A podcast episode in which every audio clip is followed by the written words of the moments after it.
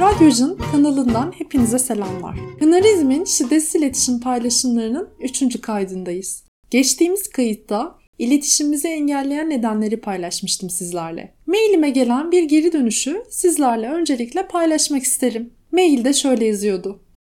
Tüm bu bahsettiğiniz iletişim kurma biçimleri yani kıyaslama, kendi hikayeni anlatmaya başlama, yargılama, sorgulama, teşhis koyma, tavsiye verme. Bunların hepsini ben bir şekilde hayatımda yapıyorum. Bunlar olmadan mümkün değil. Ama bunların yerine şiddetsiz iletişim ne koyuyor? Bunu merak ediyorum ve diğer kayıtları merakla bekliyorum. Bu geri dönüşten yola çıkarak Marshall'ın şiddetsiz iletişim dediği yöntemden bu kayıtta bahsetmiş olalım. Marshall şiddetsiz iletişimi dört adımlık bir yöntemle anlatıyor. Eğer biz bağlantımızı engelleyen tepkilerimiz yerine dört adımı uygulayarak iletişime geçersek ortak değerlerde buluşma ihtimalimiz daha da çok artar. Nedir peki bu dört adım?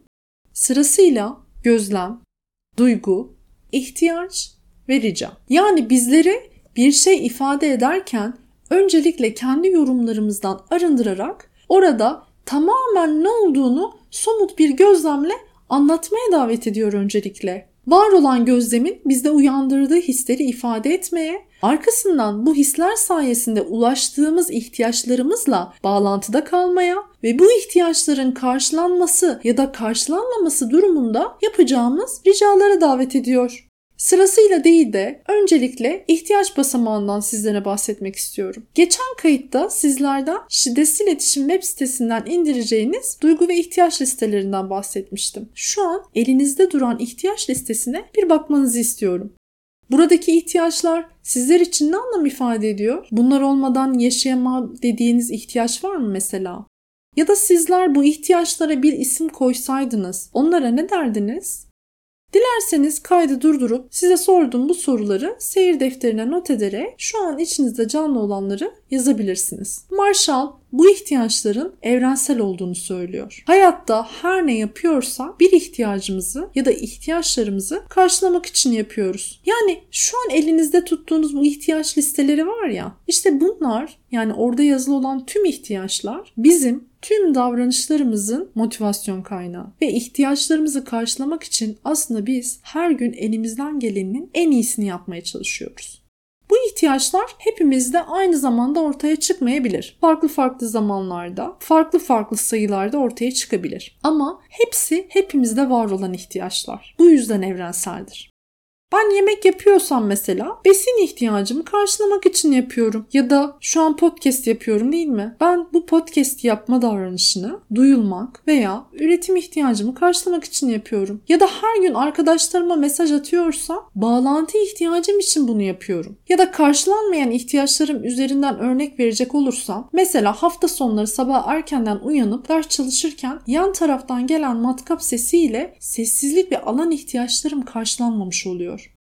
Şimdi sizlerden ricam son bir hafta içerisinde sizde böyle konforsuz duygular uyandıran bir olayı hatırlamanızı istiyorum. Sonra hatırladığınız bu olayı seyir defterinize yazın. Ardından ihtiyaç listesine bakarak o olayı yaşadıktan sonra hangi ihtiyaçlarınız karşılanmamış bir bunları tek tek bakıp yazmanızı istiyorum. Bir süre dinlendikten sonra tekrar son bir hafta içerisinde yaşadığınız bir olayı hatırlamanızı ama bu olay bu defa böyle konforlu duygular uyandıran, iyi hissettiren bir olay olsun. Ve yine bu olayı defterinize yazarak bu defa burada karşılanmış olan ihtiyaçları bulmanızı ve yazmanızı istiyorum. Sadece bu olayları seçerken şöyle bir ricam var sizden. Eğer olaylar sizler için önem derecesini böyle 1 ile 10 arasında puanlayacak olursa 3 veya 4'lük bir olay seçmenizi isterim. Daha kolay bağlantı kurabilmenizi kolaylaştırır. Bu iki olayı yazdıktan sonra şöyle bir ihtiyaçlarınıza bakmanızı istiyorum. Yani biz yaşadığımız her olayda, her davranışta onlarca tane ihtiyacı karşılıyoruz. Ya da onlarca tane ihtiyacımızı karşılayamadan günü tamamlamış oluyoruz. Biraz odağımızı buraya getirmek adına böyle bir pratiğe davet ediyorum sizi. Peki madem benim yaptığım her davranışın altında bir ihtiyaç karşılama motivasyonu yatıyorsa ben bu ihtiyaçlarımı nasıl fark edeceğim? Yani elimde bir liste var ama dönüp hakikaten benim o an hangi ihtiyacım karşılanmış ya da hangi ihtiyaçlarım karşılanmıyor nasıl anlayacağım bunu? İşte bu ihtiyaçlara ulaşmamın yolu şiddetsiz iletişimin ikinci basamağında yer alan duygular. Duygular ihtiyaçlarımla bağlantı kurmam için önemli bir yol. Elinizde listeler varsa bu duygu listelerine bir bakmanızı istiyorum. O sırada ben de biraz duygulardan söz etmiş olayım. Ben şiddetsiz iletişimle tanışana kadar bu kadar fazla duygularım olduğunu bilmiyordum açıkçası. Yani biri bana hadi duygularını bir say, kaç tane duygu biliyorsun diye sorsa emin olun vereceğim cevap bir elin parmağını geçmezdi. İşte öfkeliyim, mutluyum, şaşkınım gibi. Marshall'ın duygu listeleriyle karşılaştığımda bu yüzden çok etkilenmiştim. Kendimi sadece iyi ve kötü olarak iki duygu arasında ifade ederken net olduğumu sanıyordum o zamana kadar. Oysa iyi dediğim şeyin altında rahat, sevinçli, coşkulu, oyunbaz gibi duygu ifadelerini görünce kendimi daha net ve daha anlaşılır anlatabileceğime dair bir güven oluşmuştu. Oysa kelime haznemde duygu sandığım onlarca ifade vardı. Mesela kendimi adil hissediyorum, aşağılanmış hissediyorum, tehdit edilmiş hissediyorum, köşeye sıkıştırılmış hissediyorum gibi bir sürü örnek sayabilirim size. Oysa küçümselmiş olduğumu düşündüğümde ne hissediyorum şeklinde bir soru sormuş olsam kendime aslında bu kelime haznemin duygu olmadığını anlamış olurdum. Şiddetsiz iletişimle birlikte duygularımı fark edebilmeyi öğrendim. Duygusal okur yazarlığı hem kendim hem çocuklar için bu kadar önemserken aslında ne kadar uzak olduğumu fark ettim. Duygularımla haşır neşir olmaya başladığımda bedenimdeki değişimleri fark etmeye başladım. Bedenime kulak vermeyi, duygularımı bedenimden duymayı öğrendim. Öfkelenince yanan avuç içlerimi, coşkulu olunca titreyen kalbimi duydum. Yeniden başa dönecek olursam eğer, ihtiyaçlarımı bulmama destek olan şey duygular. Mesela birbirinin aynısı olan iki cümle söyleyeceğim şimdi sizlere ve ikisinde de sadece duygular farklı olacak. Yani hikaye ve olay aynı, hatta cümleler aynı, belki ses tonum da aynı ama içinde sadece duyguların isimlerini değiştirmiş olacağım. Cümlem şu. Sabah asansörün önünde uzun boylu, bana göre esmer bir adamla karşılaştım. İkimiz de asansöre bindik. İkimiz de 6. kata bastık. İkimiz yalnız asansördeyken çok korktum. Biraz irkildim. Buradaki duygum bu. Korkmak ve irkilmek. Bu sırada siz düşünebilirsiniz. Burada hangi ihtiyaçlarım karşılanmamış olabilir? Mesela ben buraya güvenlik ihtiyacım derdim. Şimdi aynı olayı, aynı hikayeyi, aynı cümleyi tekrar söyleyeceğim sizlere. Bu defa korkmak ve irkilmek duygularını içinden çıkarıp başka bir duyguyu eklemiş olacağım. Şöyle, Sabah asansörün önünde uzun boylu bana göre esmer bir adamla karşılaştım. İkimiz de asansöre bindik. İkimiz de 6. kata bastık. İkimiz yalnız asansördeyken heyecanlandım. Bakın buradaki duygu da heyecanlanmak. Burada hangi ihtiyacım karşılanmamış olabilir? Ya da karşılanmış olabilir?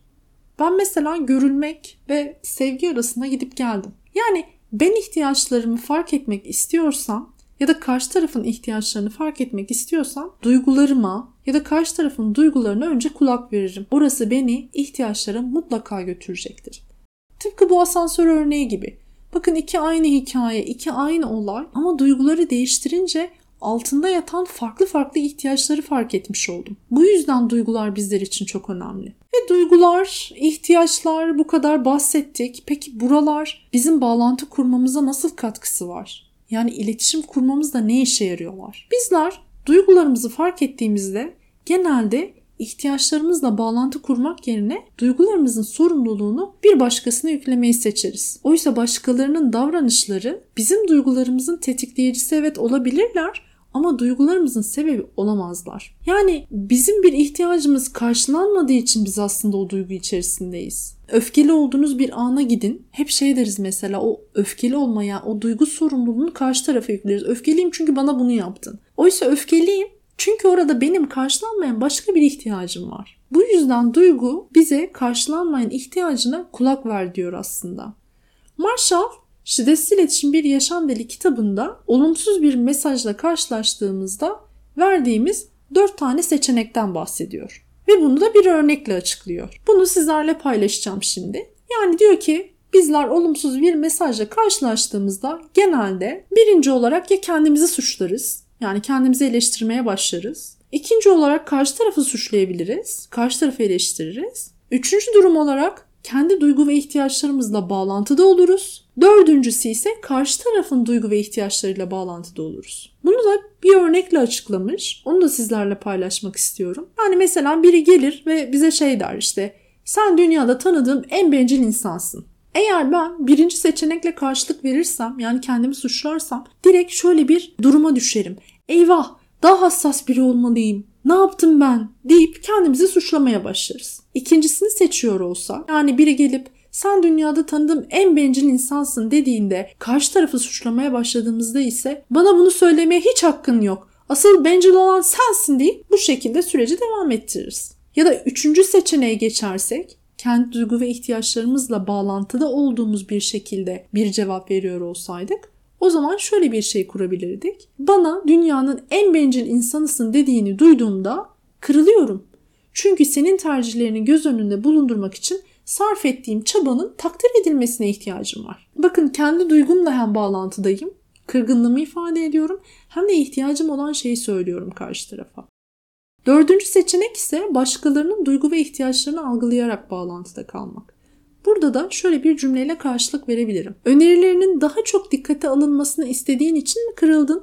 Bakın karşı tarafın hem ihtiyacının farkındayım, dikkate alınmak, hem de duygusunun farkındayım, kırılmış olabilir. İşte duygularımızdan dolayı başkalarını suçlamak ya da kendimizi suçlamak yerine duygularımızın sorumluluğunu almaya davet ediyor bizi şiddetsiz iletişim. Mailde bana sorulan soruya dönecek olursam eğer yargılarımız, eleştirilerimiz, teşhislerimiz, yorumlarımız kendi ihtiyaçlarımız ve değerlerimizin yabancılaşmış ifadeleri aslında. Ve başkaları eleştiri duyduğunda ya da biz duyduğumuzda enerjimizi ya kendimizi savunmak ya da karşıya saldırıya geçmek için harcıyoruz. Duygu ve ihtiyaçlarımızla ne kadar net, doğrudan bağlantı kurarsak karşımızdaki insanın bizimle bağlantısı o kadar kolaylaşır ve şefkatli olur. Yani ben bu iletişimi engelleyen nedenler yerine duygu ve ihtiyaçlarımı fark etmeye, karşı tarafın duygu ve ihtiyaçlarını fark etmeye kendimi davet edersem bu süreç daha kolay akar. Bu bağlantı biçimini de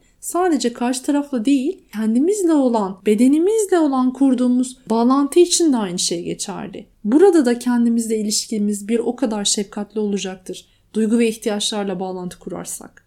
Duygu ve ihtiyaçlardan kısaca böyle söz etmek istiyorum bu kayıtta. Bir sonraki kayıtta şiddetsiz iletişimin diğer iki adımı olan gözlem ve ricayı paylaşmış olacağım sizlerle.